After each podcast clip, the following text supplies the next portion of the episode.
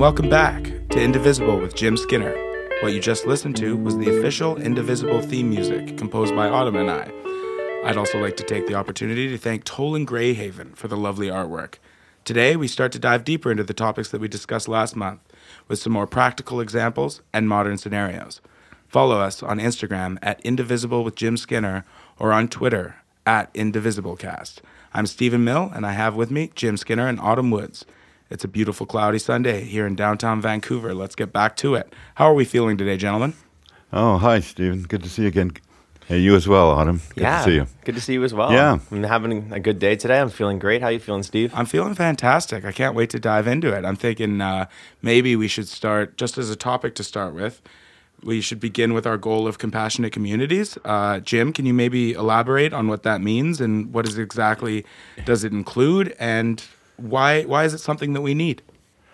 Well, I think community can be all kinds of communities. In fact, one could one could say that some communities uh, look more like a cult, and other communities uh, are highly competitive within that community. So it's not a place where you really feel you can settle in. And I'm not even sure I'd call those communities. A passionate community holds a space for that in, allows for everyone to enter into that with a sense of being themselves is good enough. So compassion at community is a community that allows for both uniqueness and the person to feel part of at the same time.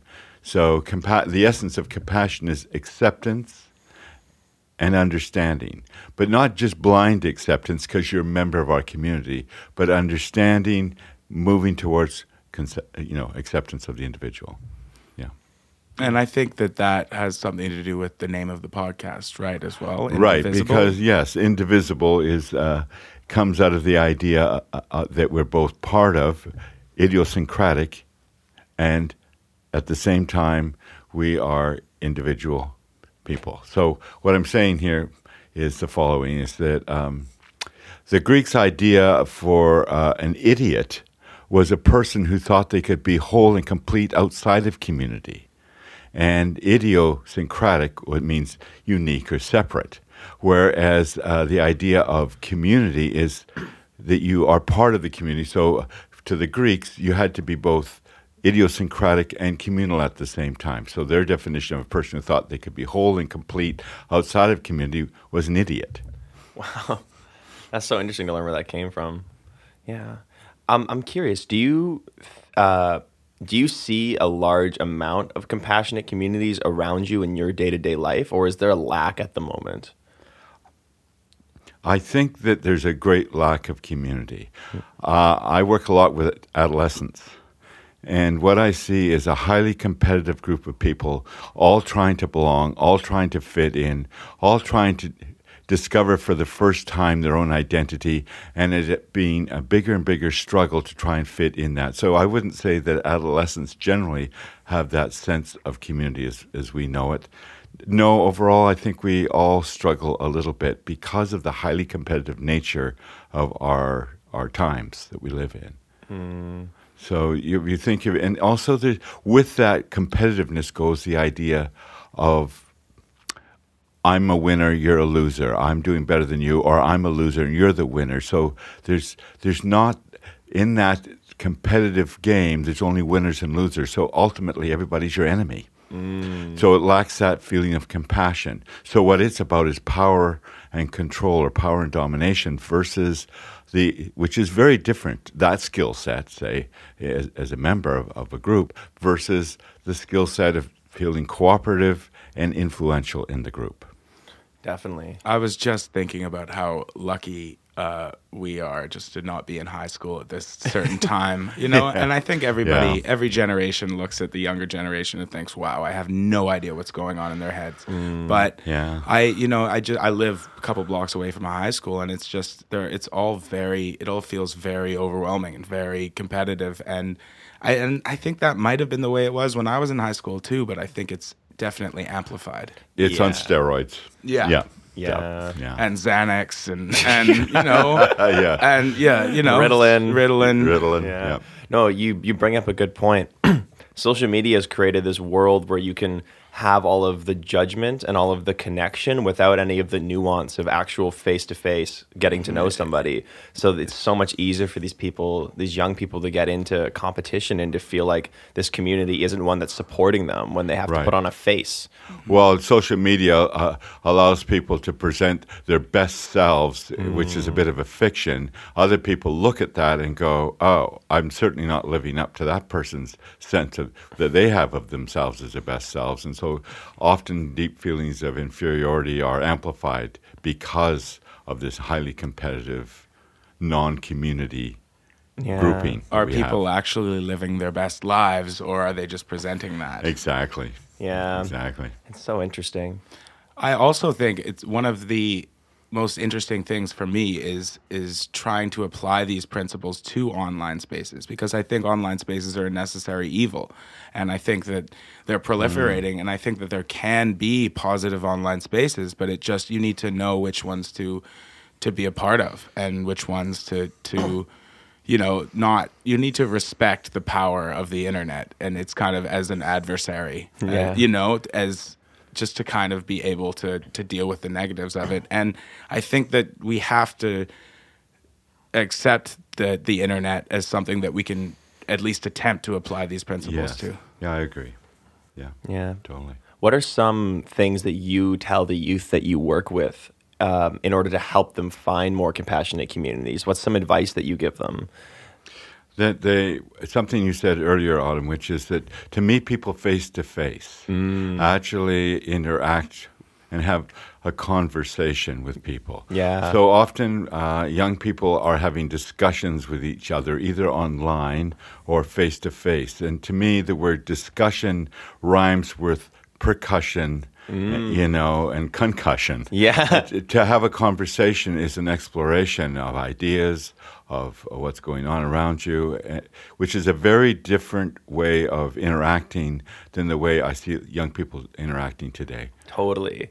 There's something to be said about having a conversation solely through text, especially from such a young age, so frequently, almost eliminates your ability to empathize with people because how you're basing everything that they are saying off of just the words. You don't get that eye contact, you don't get the tone. and you can interpret it in your own ways entirely Right, you The miss r- the body language. Yeah. and the rhythm of, of, of natural conversation doesn't come through. Okay. So when you when you read it, it, you put it in your own kind of rhythm and the own way that it comes through in your own head. Yeah. The, other, the other part of this is that about about eighty percent of how we learn is through modeling. So mm. go into any restaurant at any time, and you'll see a family sitting there, and mom and dad are on their device. The kids are either staring at them, waiting for their attention, or they're on their devices. So there's no real conversation or much conversation taking place. Uh, and I think that there's uh, the parents are not modeling for the young people the idea of having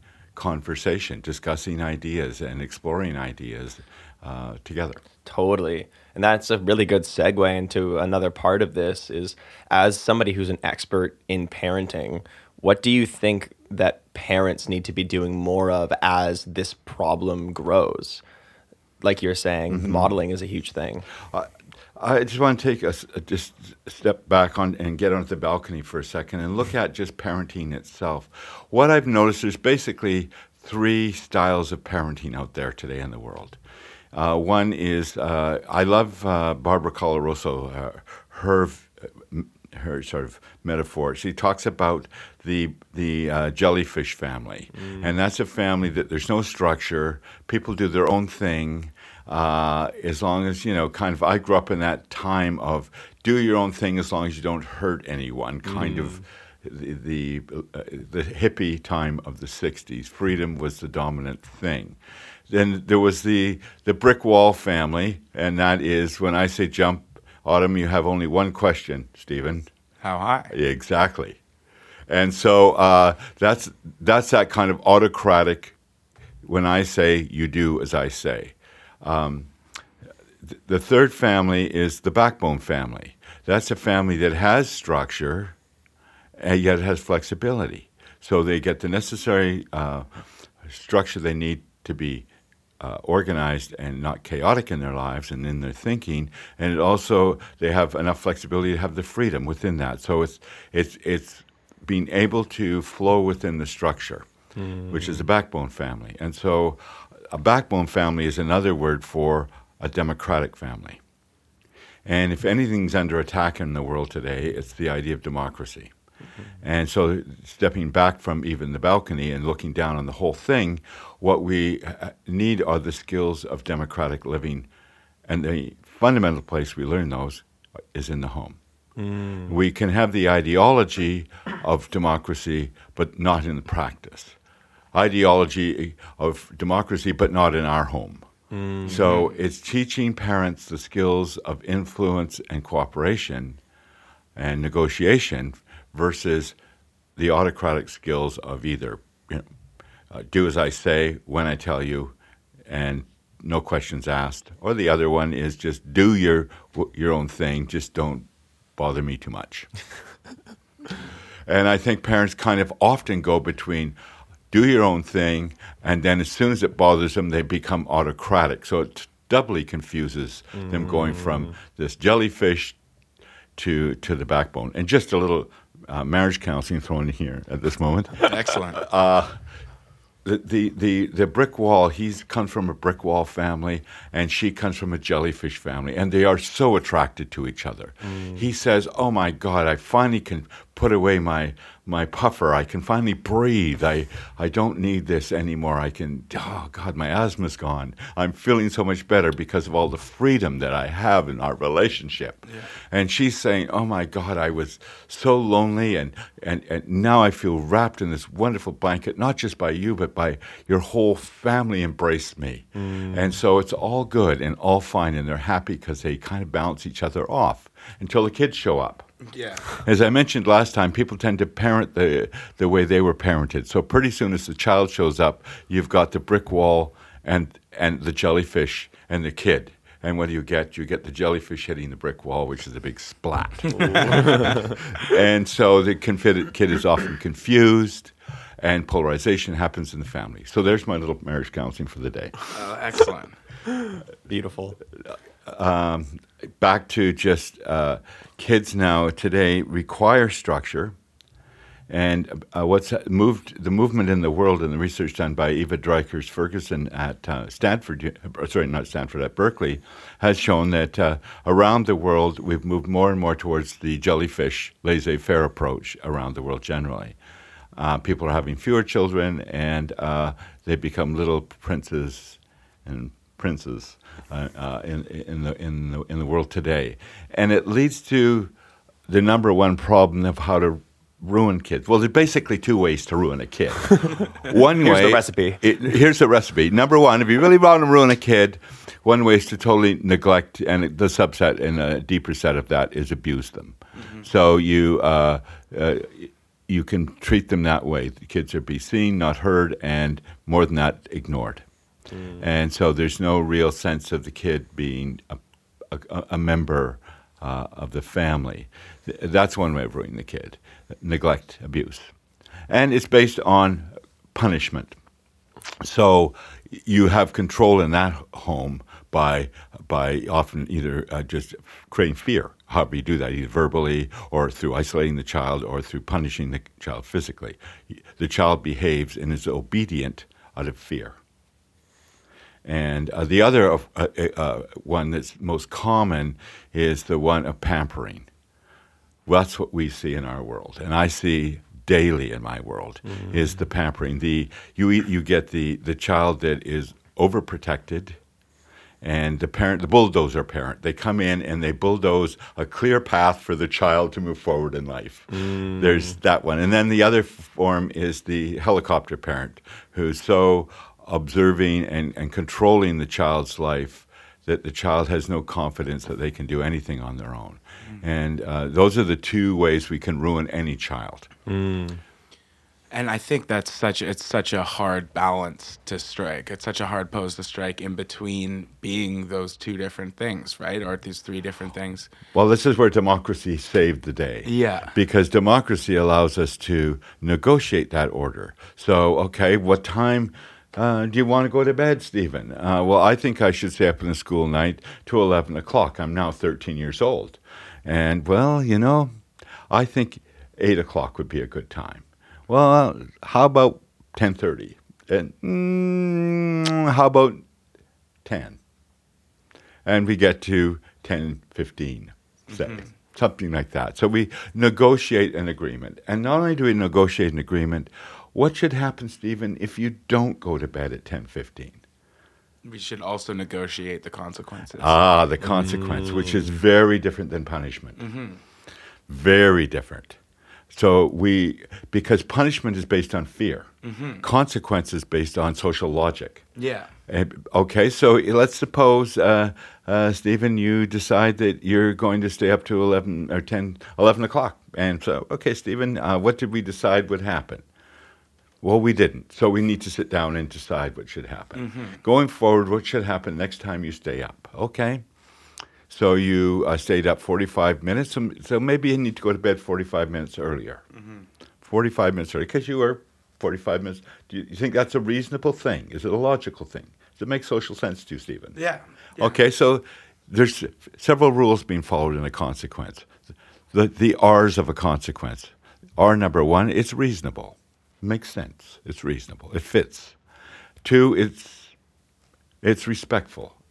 It's respectful of you. I'm not physically harming you or f- creating fear in you. Well, I'm just respecting your decision to stay up later, and you're respecting your decision to go to bed earlier the next night. Mm-hmm. I'm just a humble servant of our agreement now, Stephen. I'm yeah. not even having to get angry. I know you want to stay up later, but you know, you're now having to go to bed at nine o'clock. Yeah. And so that's and the other thing, of course, is it's uh, it's relatable. There's a relationship between the the time you went over the 10, 15 we agreed upon, and the consequence. Mm-hmm. And last and, and most important for a parent is the fourth R is that it's reliably enforced. We can make this stick. Mm-hmm. I mean, how does that have to be altered for troubled youths that don't want to co- that don't want to cooperate? That even that they don't want to be part of a democratic situation either. They just don't want to don't want to be there at all. So there's usually a reason why they're not cooperating, uh, and you have to look at that. And so that's that's usually again very idiosyncratic, very individual. But it's usually a child who, for one reason or another, is discouraged because everybody wants to belong. No one chooses not to belong. I want to belong, and my older sister does everything right, and her parents are just hold her up as an example of perfection, and uh, and I uh, am discouraged. I can never match my older sister's performance, mm-hmm. so I get discouraged. So I still need to belong. So I'm going to be the best at being the worst. Ah.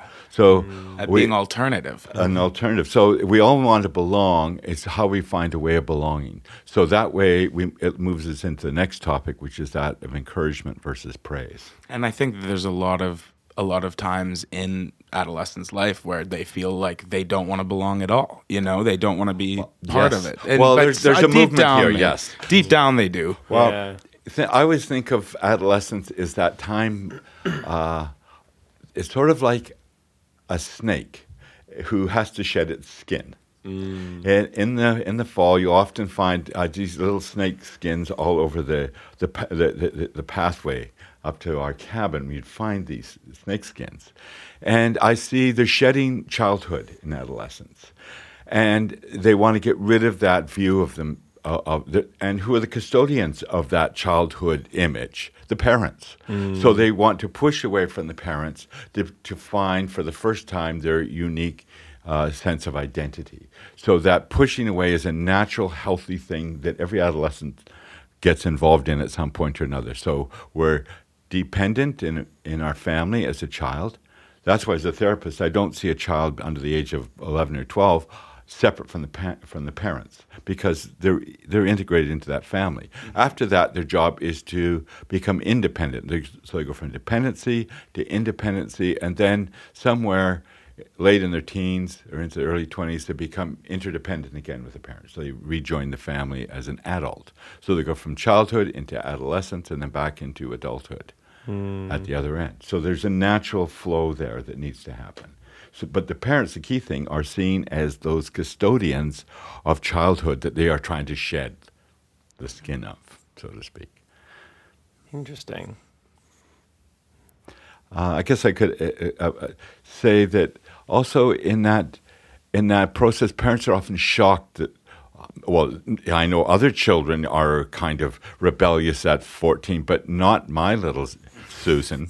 Not my little angel. yes, my little darling. She's never going to, my princess would never be like that. And then when she comes in, slightly hormonal because she's reached that age and she's going, whatever, dad. and suddenly dad's going, what? What happened to my angel?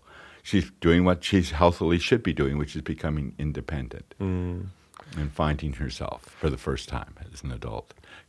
The other part of it is, as a child, you tend to follow the agreed upon rules that are set down, and and and and the kids will go with them. Generally, they'll go with what we've agreed to, and if we don't fit, we go back to the, which we'll talk about in a few further broadcast. Is how do we set in a regular way those those uh, boundaries together, uh, negotiate those boundaries together. But before that, uh, when they hit adolescence, they are moving to a place of Fifty Shades of Grey. The rules that worked when it's a child don't work quite the same way with an adolescent. So they're wanting to really saying, "Well, I know I should be able to do what I want. I'm, I'm now the boss of myself. I'm a young adult. All of that."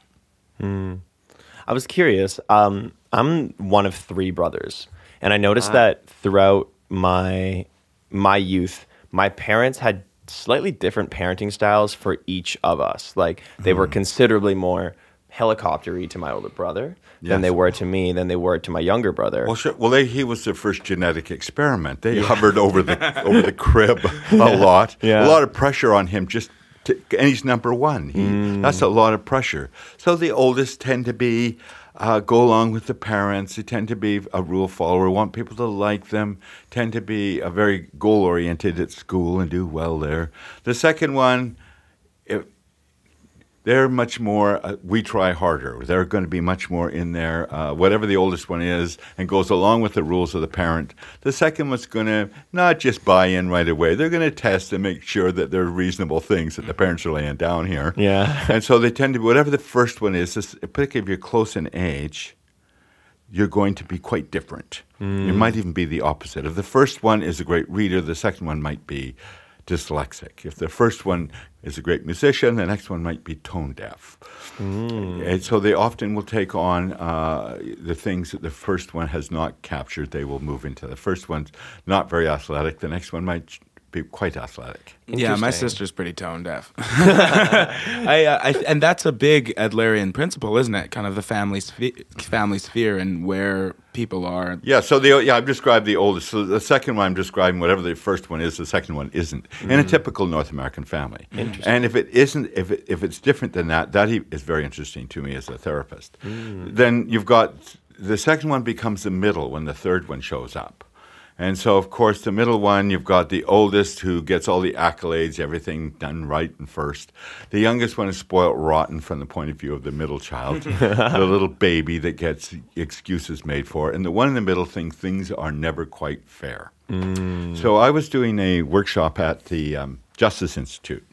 And it was with uh, judges and lawyers and family court counselors. There were 22 in the group. It was how to write a certain kind of report, and uh, for for the court. And I asked, how many here are middle children? And out of the out of the 22, 16 of them were middle children. Oh my gosh. Which is because the middle child it isn't fair. So the middle child often finds a family down the street that's far more uh, uh, understanding of them than their own family. And usually, if there's a problem in the family, the identified problem is often the middle child. But but I see the middle child much like the canary in the coal mine. If there's a dysfunction in the family, which all families have them, it'll show up mostly in the middle child. Interesting. I hadn't thought of that. And so the youngest, by the way, is smiling, cheery. Uh, they're your politician and your your your, your insurance salesperson type people. They're going to smile. They're going to get their smile and charm their way into getting other people to tie their shoes for them because we need to get going. They've learned very early in life how to use their their charms. That's so interesting. Um, in in the example you were talking about, this is more prevalent when people children are close in age. Yes. In my specific situation, I have five years between myself and my older young, older brother, and seven years between myself and my younger brother. How would that affect Say, the well, say, these aren't ordinal positions. Glad you raised that. They're, they're psychological positions. Hmm. So if you think of it in terms of planets, if the planets are too far apart, then the gravitational pull on each other isn't quite as strong. Hmm. So you would have the qualities of both uh, uh, a second child being different than your older brother, but also you're like an oldest too. So you're probably quite responsible and driven. is that is that true? yeah, I think so. Yeah. Uh, and your brother's younger brother's seven years younger than you. Yes. he's like what we would call a super baby. Mm. It's a bird. It's a plane. Super super babies are. Um, th- th- they figure it out, but it just takes them longer than the rest of us. Interesting. Uh, he'd be more like an only child, yeah. so he's going to either be a lot like an oldest, and, much like the qualities that you have as a in that five year gap, but he also is uh, going to be well parented mm. by by not just his mom and dad, but two older siblings. Yeah. So he's either going to be very confused or very or, organized. yeah. no, it's interesting that you say that because he's definitely becoming. He's got the best traits of everyone in my family in one person. Right. Yeah. So, So you guys did a good job. I guess. I guess The so. four of you. He was the final Yeah. form of the experiment. And Yeah. he's starting his own podcast, isn't he? He's recording as we speak. As we speak about Nice. the uh, the teenage situation and the and kind of which should be incredibly interesting. I'm, I'm looking forward to listening yeah. to that. Yeah. Yeah, we were talking about how there's very few podcasts hosted by teenagers. It's not necessarily an accessible thing for them to create yet. Yes. Yeah. Yeah, and so he wanted to create a space where teenagers got to speak out about teenage problems from their own perspective. Yeah, instead of us talking of the, on And their I think we perspectives, right? Yeah. we tend to tell them we d- the discussion thing. We're, we're we need to discuss this matter, Stephen, Mm-hmm. and that's that's the that adult to child thing, which of course every teenager rebels against. They give them the old, you know, whatever with it. Uh, with that, I- think that um, adolescence was created uh, by the print. Well, actually, childhood was created by the printing press. Before the printing press, there was no such thing as childhood. You were an infant, or you were an adult, or you were infirm, because it was an oral culture. With the arrival of the printing press, and the, the first book they printed was the Bible, you had to read the Bible for yourself so you could know right and wrong. So you were in the protected state of childhood from drugs, sex, and rock and roll. Uh, and, and so, so till about 12 or 13, you were considered a child, and therefore not the same rules and laws of the land did not apply to you. Also, at that time, gave the rise of what we would call schools at, at, at that time. Uh, But at 13, or what, depending on the country, you were considered an adult. And then after World War II, they decided, hmm, we need to go further with this one. And uh, they came up with something, well, Madison Avenue did actually in 1949. They said, we need a marketing niche. We're going to call it, and put in the idea of a, sort of the teen market. And so they created that whole marketing niche of the adolescent. And uh, Which is huge. Which is Yeah. huge. Well, of course, that yeah, it's, it's got its own its own thing. I mean, I grew up through that period of suddenly realizing, oh, we're a thing now. Yeah. As, People an- are as a marketing. it. teenager, yeah, we have Elvis uh, was for my generation. Uh, I think the other part of this is that um, that because we do that, we we keep uh, in the gray area of adolescence. We keep, tend to keep parents don't know quite what to do with that. And my advice to parents, although it hasn't been asked for yet, but my advice to parents would be this: once they reach adolescence, 12, 13, depending on the child, uh, who now becomes a young adult. So I don't call them adolescents. I treat them as young adults. That's adults who can make mistakes.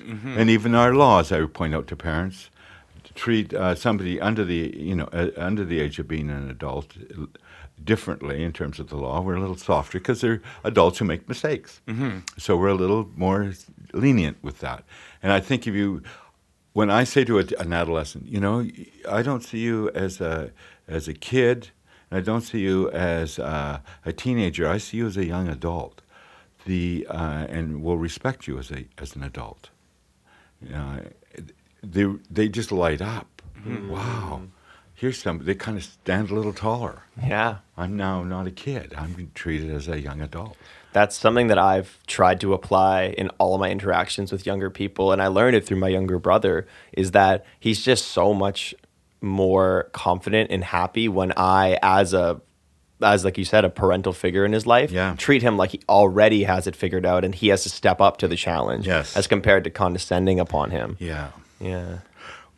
I, just to say something again about children are wonderful observers, and uh, they observe their their world around them, and they decide how they are going to move into b- feeling better about themselves by being able to belong within this family, which is the first community they belong to, is their family, um, and in that observation, they could be right or wrong, they, and it tends to be very black and white because they, although they're wonderful observers, they're terrible interpreters because they haven't lived very long. So they often misinterpret and make things fairly black and white.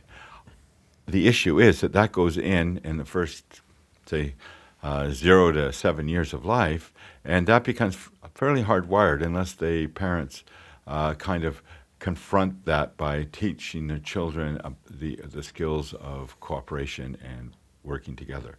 In other words, a parent's job now becomes how do we create as a family a cooperative community where we are working together in a way that we become compassionate, which means we respect each other and, under, and, and understand and accept each other.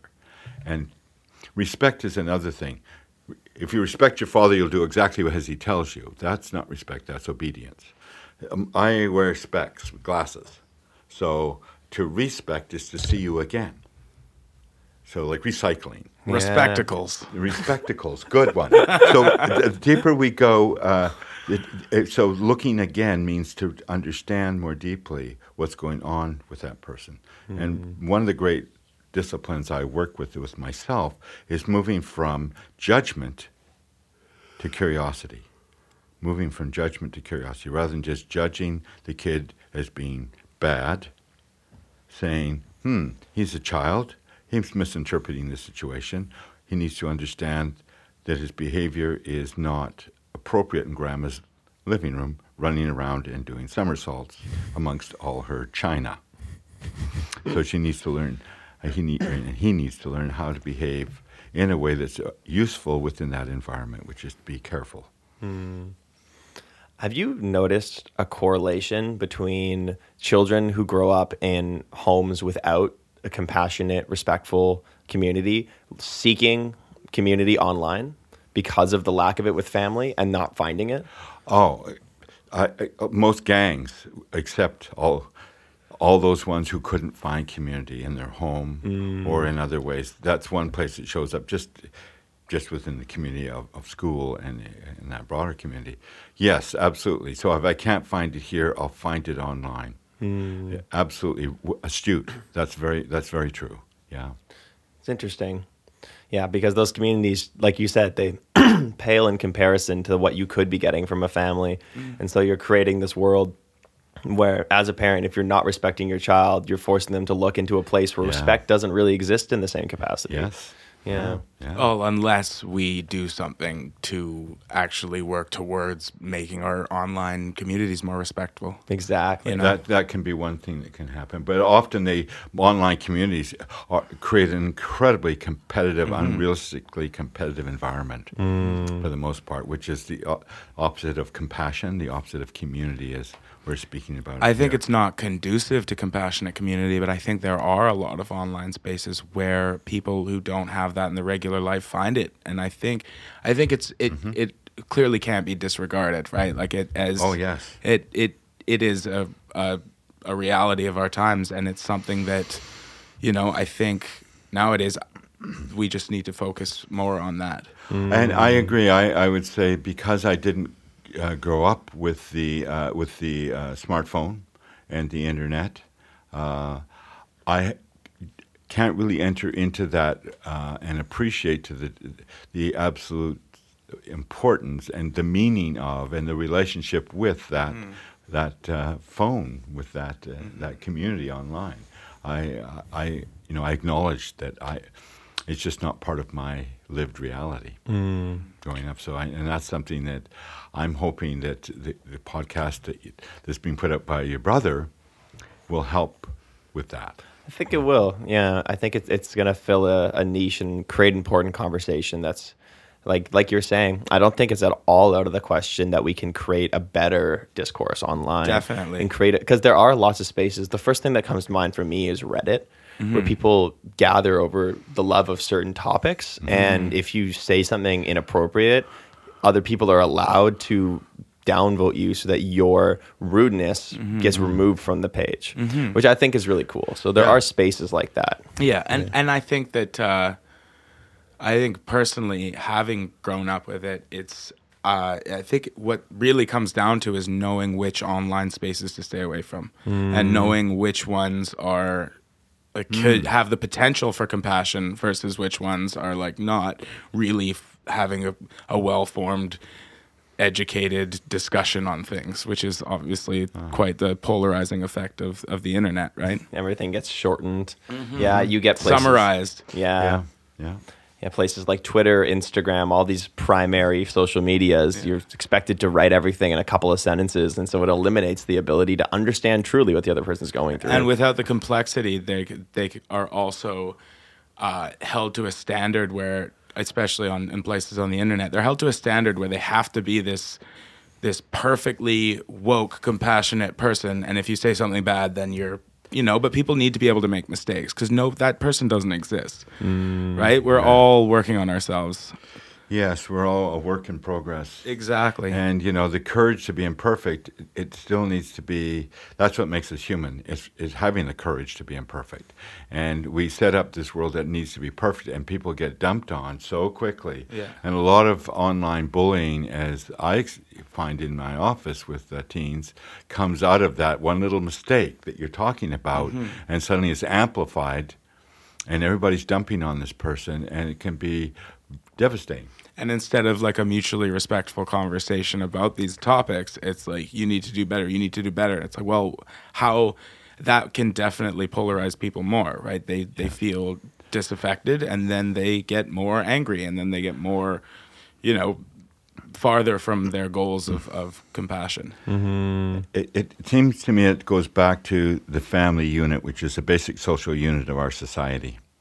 And if there, if the environment there is one of compassion, one of the encouragement and intentional development of mutual respect, of uh, a place where uh, conversation can take place, where ag- agreements and, around behavior, around setting limits are negotiated, you get an individual that develops natural confidence and courage.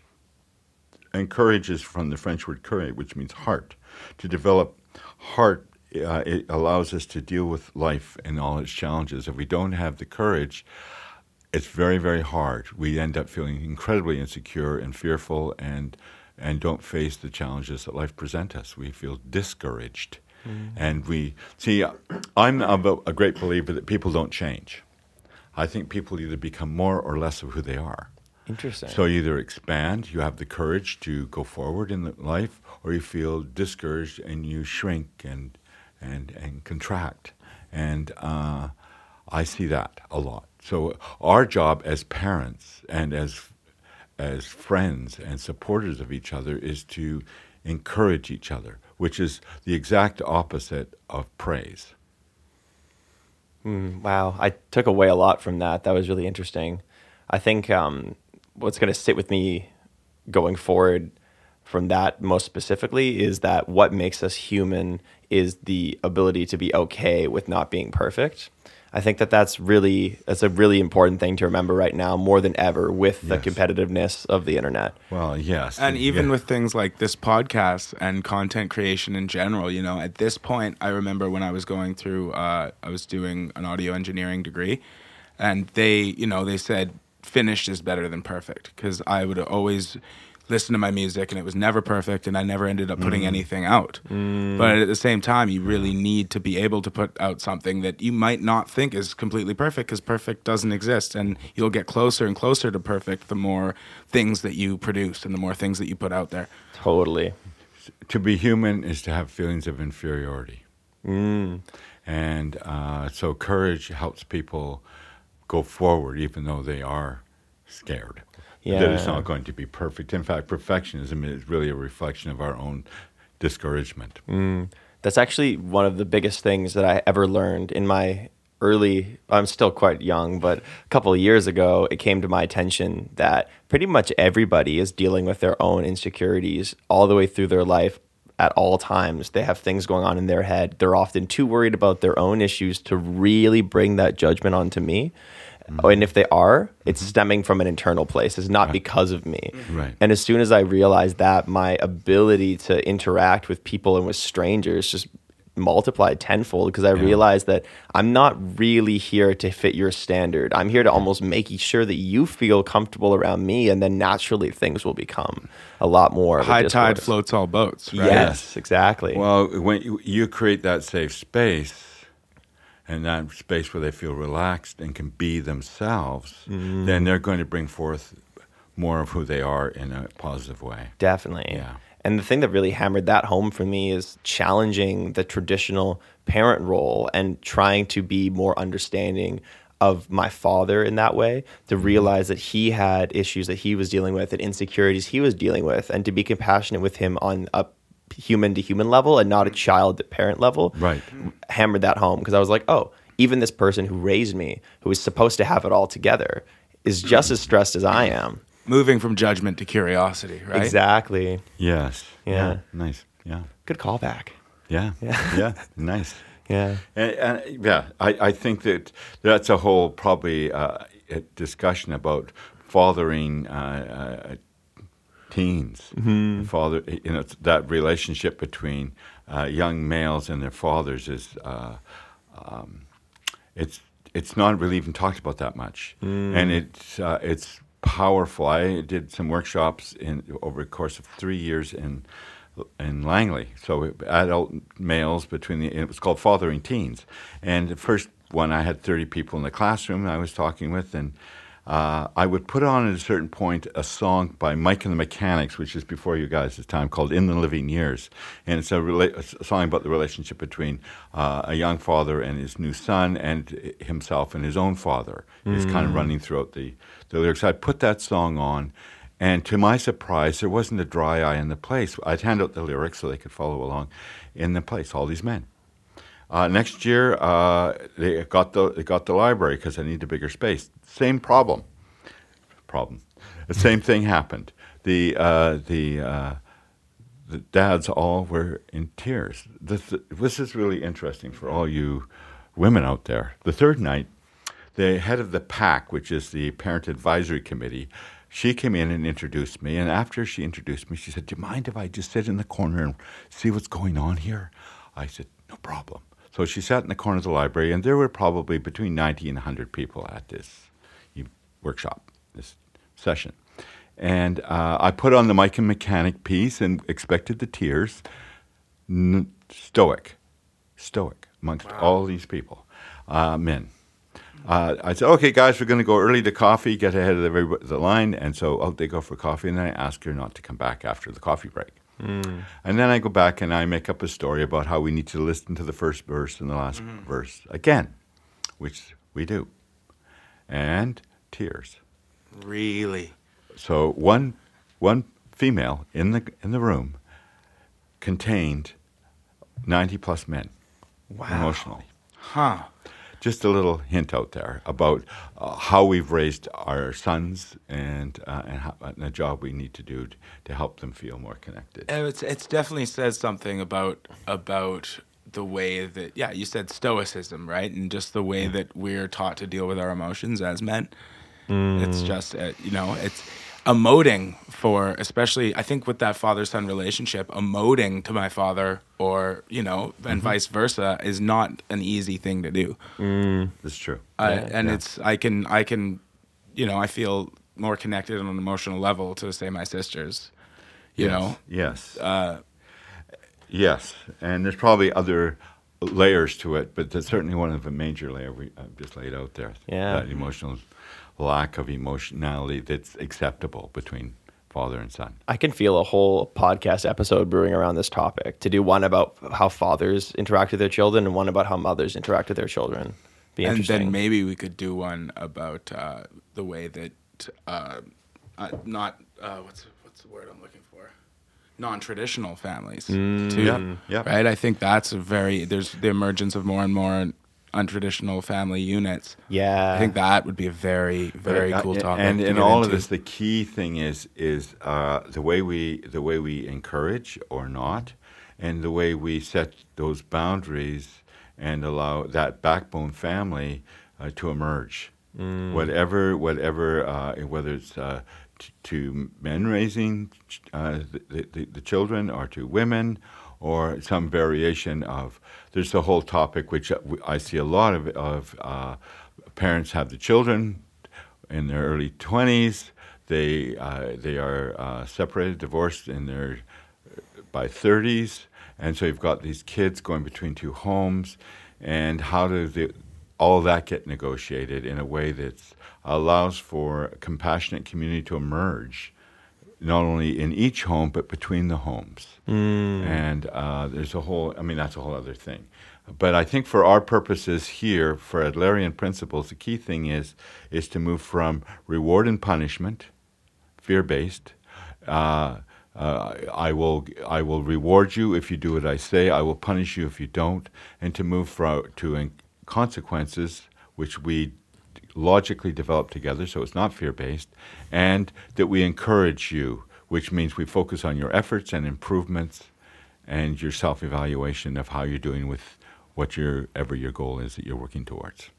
Beautiful. I think a big thing for me was just uh, kind of reminding people, especially men, uh, that their emotions are okay. You know what I mean? That they are they're allowed to have feelings. They're allowed to feel a certain way without being a burden on the rest of their family. You know, Yeah. They don't have to be this stoic Well- kind of Well, we're we're, we're changing. Uh, the patriarchal thing is slowly changing, I think, and I think that that's something that Adler was certainly a great advocate. Alfred Adler was a great advocate for women's rights and children's rights. As I mentioned before, no one likes to feel in the down position, the one down or two down from dad. In the old traditional thing, father was the head of the family, and then maybe eldest son was next in line, and he went down the till he finally got to is it the older daughter or mom that, that's more valuable. You, you had a whole a whole hierarchical system, and to move the democratic system is to put everybody, take them off the vertical, put them onto the horizontal, mm-hmm. and how and that's which is what democracies attempt, and we're still working at, towards it, being democracy. And to quote our, one of our saints, uh, Leonard Cohen, he said, "Democracy is coming to America," and I think. Um, I think what he was getting at is that be, developing democratic character is a huge shift, as I said earlier, to move from the skills of uh, power and control to the skills of influence and cooperation, as Dreikurs and others talked. you you met Leonard Cohen, didn't you? Before I have before met? Leonard. I have met him on on uh, on uh, what is it? That's D- Denman Street. I've met him in uh, yes late at night, and uh, Al Purdy was there. Margaret Atwood was there. A fellow called John Patrick, which this in this library that we're recording in, uh, he is the person who invited me to the event. And we sat and we talked into the night, into the morning might be a better way of talking. That's so interesting. so yeah, Yeah. he Well- wore his famous blue raincoat, by the way. Man, what a character. Yeah, he was very stoic in his own way, quiet. Mm. Well, we probably around 30 to 40 minutes now if you're feeling like you got everything out. Does anyone have any closing statements to summarize? Okay. Yeah. Um, I honestly don't have many uh, closing statements except for I enjoyed the the I think the judgment to curiosity thing was huge for me, and I think that it's very it's very interesting because it's hard to take a, a a stance that's free of judgment, especially when it comes to differing moral stances that kids and and parents may have, um, and that was that was really huge for me Yeah, yeah. I definitely related to that as and the judgment the judgment about kind of i think masculinity and the stoicness stoicism of masculinity i think bringing that from judgment to curiosity is a really important yeah. important topic So, to give credit where credit's due, I spent a couple years traveling around with a fellow called Warren Ziegler, who was John F. Kennedy's top strategic planner. And we'd go around inventing futures, called Futures Invention uh, or Inspiriting workshops. And uh, one of the number one skills I learned from Warren was the skill of deep listening. And, and one of them is, of course, to be non judgmental. And so uh, I would say, Warren, how do we get from being judgmental? Because we're always, somebody says something, Autumn says something, I go, what? Why is he saying that? Like, I thought he was smarter than that. And I learned from uh, Warren to go, okay, that little self talk in my head, I need to go, okay, stop that and move back to curiosity. I'm wondering why. I wonder what's behind that. And it's that leads to a, a conversation in your head rather than judgment. And that allows me to be curious, and that allows me to listen behind things to what's going on for you, and that moves me to compassion. So I'll finish up with my. I think today uh, was a, a little bit here and a little bit there, but overall, I, th- I'm quite, uh, qu- quite pleased that we're moving towards creating a sense of what it takes to be a, a compassionate community and to be indivisible, being both part of and unique at the same time. Excellent. Yeah. I, I think uh, uh, just back to you were talking about JFK. I recently reread the New Frontiers speech, and I think that that is uh, just such a a wonderful piece of, of speech work, and I think that that really does summarize a lot of the of the things that we're talking about. Oh, I'll have to go back and look at it. It's yeah, great. Yeah. Yeah, I haven't read it. That's uh, got got a little homework for you guys who are listening now. Yeah, it's fantastic. It's very Okay. yeah. Yeah. Beautiful. Well, let's thank you so much, everyone, Thank for you. listening. Yeah. Thank you. yeah, and we will see you next month. Yeah. Bye bye. Bye bye. Bye bye now.